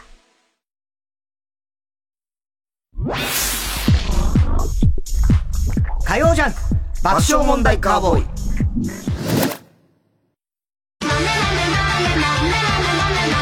ここで豆柴の大群の豆柴の大群、お送りするのは人生劇場をお聴きください。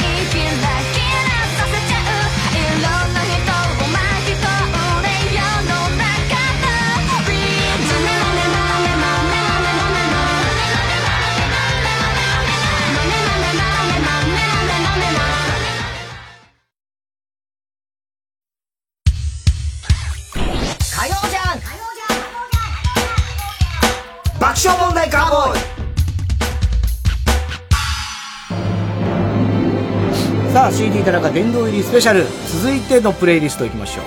2019年と2020年上半期、だいぶ近づいてきましたねいやいや別に年末の対照的なものではないのでね。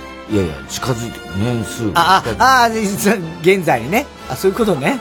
いや、なんかごめんなさい。なんだよ、そのバカに。ごめんなさい。すごい今バカにした目で見たよね。っていうか、対象発表、いや違うぜ、今に年数でやってたでしょ。今に近づいてきました。はい。なんだよその悪くないみたいな俺は悪くないみたいな。いや悪い反省してくれよ。反省です。なんだその言い方早くやってくれもう2019年1月8日の殿堂入り、ラジオネーム甲賀、言葉、吉田拓郎、はい、それと1月1日元旦です。1時43分頃の田中、そう3ヶ月悩んできたよ、そして最後の3日は苦しみ、心の奥の暗い迷路でたった5文字の道しるべ見た愛してる。もうなんだってそんな温めとくようなネタかこれが何3ヶ月温めてんだよなあ、正月一発目にわざわざ持ってくるようなネタでもないし正月関係ねえしひどいなこれ。松本隆さんですよこれ、ね、松本さんが一番好きな歌詞の一つですね、これね。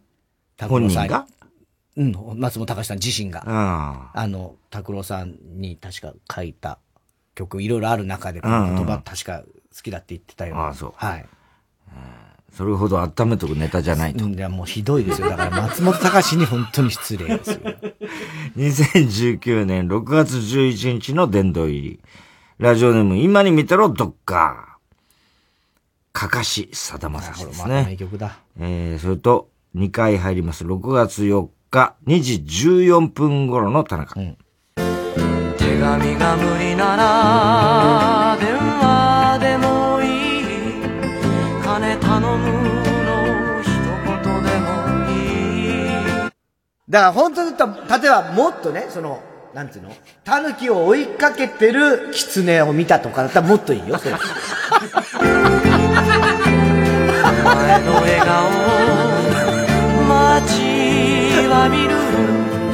お袋に聞かせてやってくれ。あとはだからまあ一番欲しいのは大蛇。大蛇目撃。何を報告させる？何なんだよ。なわざわざ電話してきて、タヌキ追いかけてきつの方がまだいいってどういう意味なの？2019年6月25日の殿堂入りです。うん、ラジオネーム、青い三角フラスコ。夜明けのスキャット、ゆきさおり。うん、それと、6月11日2時45分頃と6月11日2時36分頃と6月11日2時18分頃の田中。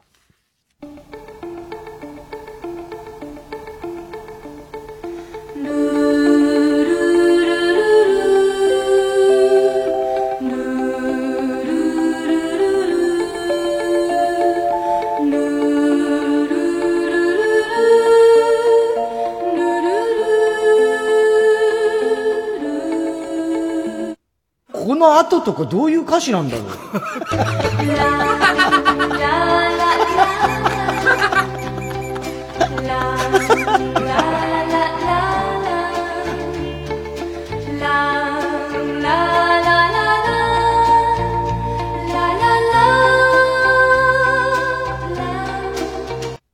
ょっと待ってください。どういうことなのかが全然わかんないです。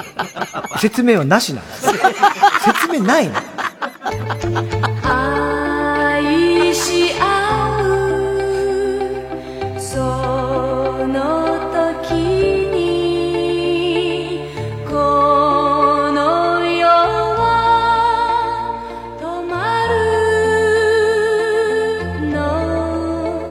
そう、付け足したの。わかんない。あんまりにも伝わんねえから。うるさいよ。出てってくれよ、お前も。すごいね、このネタやっぱ。これはすごいな。よくできてるね。付け足して。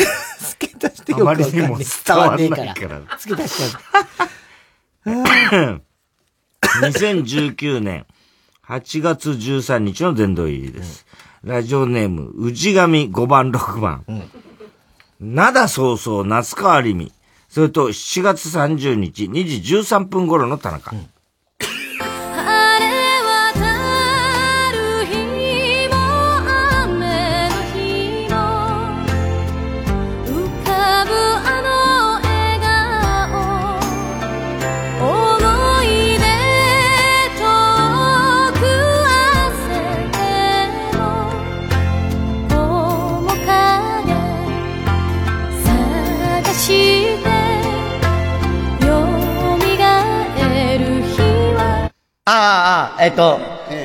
なんだっけ、なんかそうそう。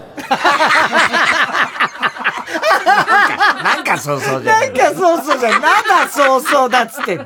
なんかそうそうじゃないんだ。クイズじゃないからね。いやー、面白い。2019年9月3日の殿堂入り。うん、ラジオネーム、台形みたいな乳輪。うん、未来予想図2、ドリームズカムトゥルー。それと、8月27日、2時57分頃の田中。うん。私を降ろした後、角を曲がるまで見送ると、いつも胸きらんく、誤解点滅、愛してる。間に俺一回うんこしてるんですよ。台無し。どの台に間ってどこよ。5回点滅の間のどっかでうんこしてんの。愛し。うんこしてて。ひどいな。ひどすぎるね。2019年8月8日の殿堂入り。ラジオネーム、チャゲアンドレカンドレ。うん。天城越え石川さゆり。うん。それと2回入ります。10月1日1時45分頃の田中。うん。眠れて隠れやとつづら折り。常連じゃないの？常連の滝。常連じゃねえか。だから、言うなよ。言うから、そのまま聞いてりゃ、常連の滝言うから。お前がなんで常連じゃないのって、知ってるよ、そりゃ。石川さゆりさんの歌なんだから、分かってるよ。なんでおめえが出てないんだよな。ねえ。常連じゃない。常連じゃない。ほら、常連だみたいなことになってる。何取り越し苦労って。2020年1月7日の殿堂入り、これ最後ですね。ラジオネーム、今に見てろ、どっか。うん、エスカレーション、河合直子。うん、それと、12月10日、うん、1時50分頃の田中。エスカレーション。胸の鼓動を素肌に感じるくらい抱きしめて、だいたすぎるビキニを選んだ意味がわかるかしら。ジャキーでわかんない。今のジャッキーちょっとわからない。どうしていいかわからない。これは深いネタだ。これ深いよ、これは。これは。よくできてんな。ねえ、ジャッキーなんでこれが受けてんのかわかんないみたいなことだよ。ねえ。いや、よくできてるよ、これ。噂があったからね。ねえ、噂ありましたから、大昔に。ねえ。さあ、それではおつさん、最後のプレイリストいきましょうか。カバーソングプレイリストですね。はい、まずは2017年10月10日の殿堂入りです。うん、ラジオネーム社交性ゲロイカ多いな、やっぱりな。うん、オリビアを聴きながら、河村隆一。出ましたね。うん。それと10月3日、1時41分頃と10月3日、2時23分頃の田中。うん夜更けの電話はあなたでしょう話すことなど何もないいやいやいやいやおかしいよ河村ちゃんそれはMaking things better 愛は消えたのよ二度とかけてこないで男同士なんだよね確かに。そらね、歌の歌詞から言ったらね、女性のセリフだから、男同士になるけども。いや、でもさ、歌の時点のもうダメ、これは。すごい。いや、ツッコミいらずだね、これは面白いな、どうしても。どうしてこれだってさ、本当あれも同じようなこと言ってると思うけど。そうとしてるとしか思えないじゃん。本気なんだよね、河村さん。わかるんだよ。あのツッコミわかるんだよ。勘弁してよ、河村ちゃんはね。河村ちゃん、そうじゃねえ。2019年9月10日の殿堂入り、ドMネーム、マゾの存在 Q。愛さんさん、河村隆一。この時点で面白いもんな。それと9月3日、2時12分頃の田中。うん、人はかわいいものですね。ああ、過去たちは優しくまつげにこう。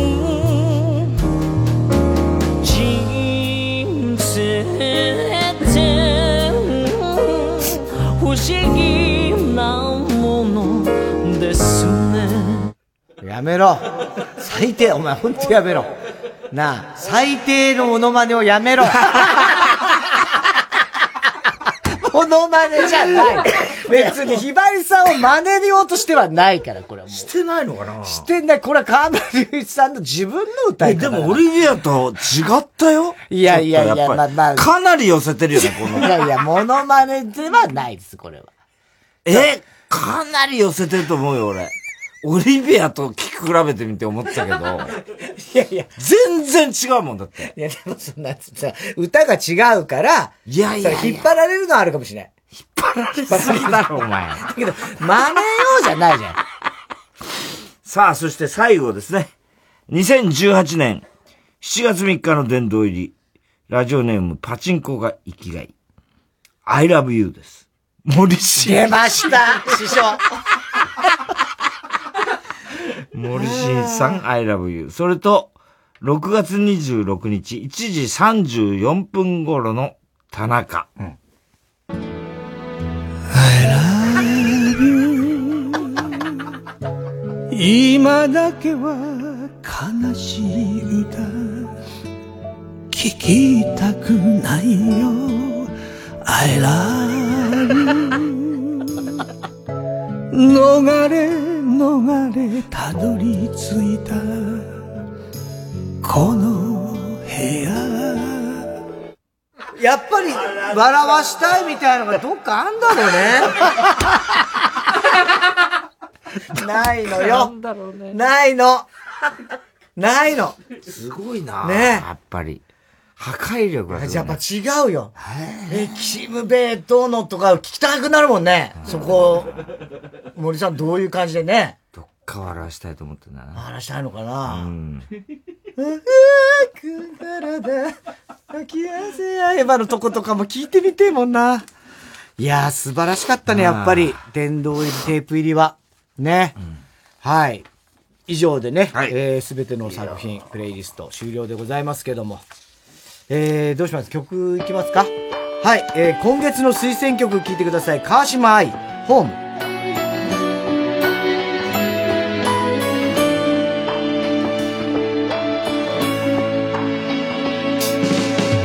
懐かしい商店街の隅にあったお弁当屋さん、汗た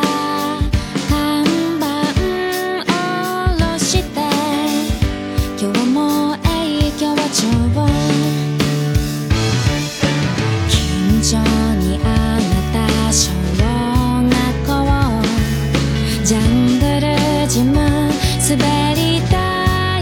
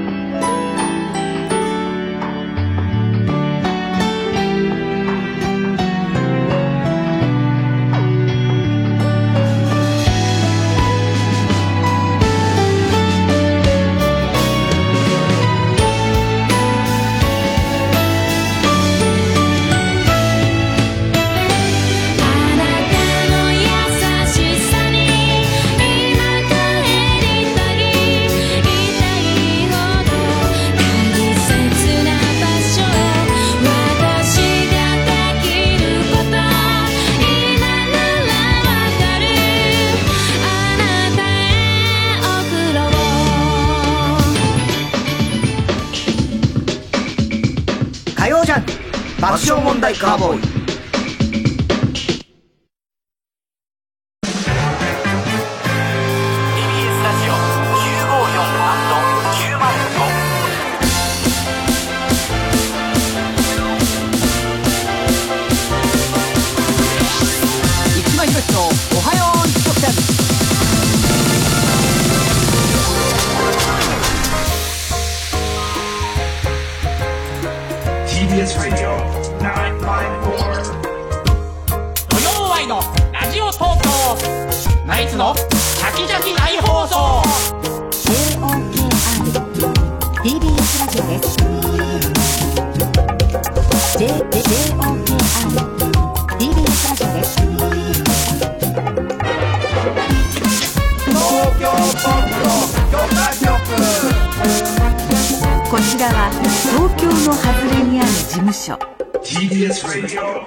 今こそ聞こう TBS ラジオ TBS ラジオ 905-954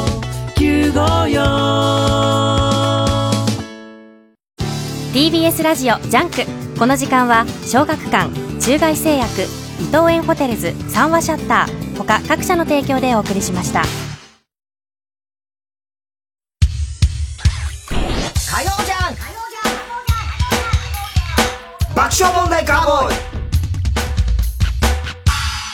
さあそれでは最後のコーナーいきましょう。カーボーイ大穴予想でーす。はい、これからゆりさん、バカの散歩です。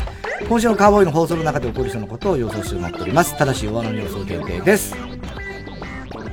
それこそ河村ちゃんがですね、はい、巣ごもり生活をずっとね、してた中で、まあ料理を、してたんですよ。で、料理してる時に一人でね、キッチンに立って、いろんな作業するじゃない、その中で一番自分がこれ快感だと思う作業、玉ねぎの皮をこうむく。違います。違う。ディスポーザーみたいなの、生ゴミをディスポーザーみたいなの全部粉々にする。ああ、みじん切りにする。それ違うね。そういうとこじゃないです。そういうところじゃないですか。フライパンで、ひっくり返すときに、綺麗にパン。それは違う。違う。正解はですね、ごまの袋、ごまを使うときに、ごまの袋ね、がもう全部使い切ったときに、新しいごまの袋を開けたとき、絶対わかんないよね。そんな、それが快感。快感なの？あ、新鮮なごまみたいな。ごまの袋をまず思うことがないからね。あと、中根ちゃんびっくりしちゃったんだけど、俺この間聞いて。もうびっくりしない、俺は。何聞いても。25歳の時にね、お母さんに、ちょっと呼ばれて。毎回呼ばれてるよね。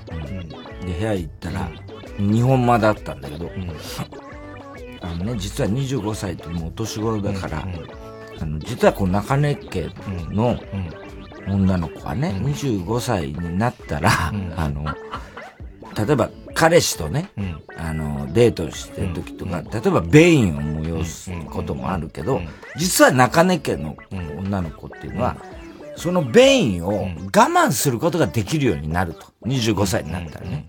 で、我慢して、じゃあ、うんこがなくなっちゃうわけじゃなくて、実は我慢した、一回我慢すると、2時間後に、右手の、手のひらから白い玉が出てくるんだって。それになるんだって、うんこがね。だから、デート中にね、うんこしにくい時は、それを使いなさいと。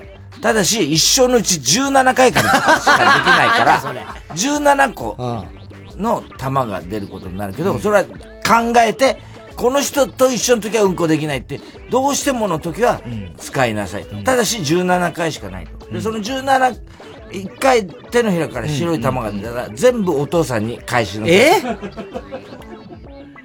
お父さん返す？返す。まずもともと借りてんのお父さん。っていうか、まあそういう、渡すの食物連鎖的なことがあるのかもしれないけど、お父さんが八百屋に持ってくんだって。八百屋？いや、おかしいでしょ、変な。元うんこの白い。別にそれは何でもないから。何でもないんだって、何でもだって。八百屋に返す。八百屋に返すって意味がわかんねえ。なんだその中根家を。小出しにしねえでいっぺんに教えてくれよいろんないっぱいあるが今までも。ラジオネーム私の傘だけありません、うん、オープニングで太田さんがアンジャッシュ渡部の嫁の佐々木健介ですと言って、なぜかは知らないけど王様のブランチの司会の準備はできてるぞ。いやもう読まれてるしすごいね。これしかないよ今日はね、まあ、だけどさ割と今日のニュースだもんね。ラジオネーム孤独なコンビナート、うん、最近は音楽を CD で聴く人が少ないという話題になり、うん、田中さんが CD 田中をサブスク田中に改名するっていうのはどうかと提案する。サブスクリプションだいたいレコードやって未だに言うもんね、うん、レコード大賞とかな、レコード大賞とかね、ペンネーム今に見とろとか、うん、機材トラブルで CD 田中のネタが流れずその場で再現しようと太田さんが歌詞を読み上げて田中さんがセリフを言うが面白くない。無茶でしょそりゃ。ラッコフェスティバル久々だよね、うん、若い人がコント赤信号を知らない、まあ、知らないだろうな。いや赤信号自体は知らないだろうねやっぱね、うん、ラジオネーム三丁、太田さんが土曜日の久米宏さんの枠を俺がやると言い出す、うん、ありそうだね。久米さんもなんか辞める理由は100ぐらいあるって言ったらしいね。ああそう。逆にそこまであったらよく続けてたなと思うよ。まあまあまああの人らしい言い方でしょ別にね。ああ。まあでもね、うん、久米さんと入れ替わるようにね、赤江とか、はい、そうですね、工藤館とか復活してよかったね。はい。よかったよね。さあ、入れ替わりだよな。いや、まあ、入れ替わりってその赤井さんとか工藤館は別に、もともと病気で休んでただけだから。久米を追い出して復活してきたんだろう、いや、違います。そこだ、全く関係ないですから。ね。はい。今日はね CD 田中殿堂入りスペシャルをお届けしました。またね2年後とか3年後になるかもわかりませんけどもね、また来週以降は、各コーナー CD 田中に限らず送ってきていただきたいと思いますけども、うん、でタイタンライブね、はい、タイタンシネマライブ、6月12日今週の金曜日でございます。4月は行われなかったのに2月以来4ヶ月ぶりということでございましてね、出演が爆笑問題、日本エレクトリ連合、瞬間メタル、ウエストランド、脳みそ、ちょめちょめクラブ、まんじゅう大帝国、シティホテル3号室、猫に鈴、Q、ダニエルズ、そしてタカマッチ、春と飛行機ね。でゲストブーマー、善次郎、スペシャルゲストがコント赤信号で、さらに、エンディングトークには神田伯山が駆けつけてくれるということで、まあなんだかんだすごい豪華なね会に、なんだかんだ伯山、はい、なんだかんだ伯山でございますので、で全国のね映画館最寄りのところで皆さんねぜひ当日券のみの販売になりますけれども来ていただきたいと思います。ということで全ての宛先郵便番号 107-8066 TBS ラジオ火曜ジャンク爆笑問題カーボーイ、メールは爆笑@tbs.co.jp です。太田さん明日は水曜ヤングジャンク山里。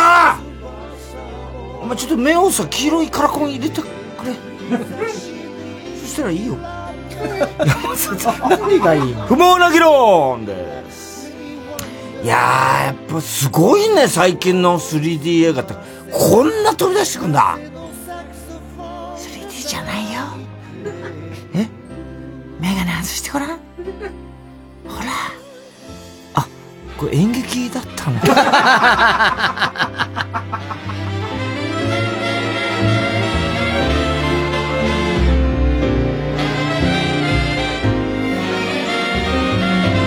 お互い素敵な夢を語り合えましょう。一緒に歩いた旅道は果てな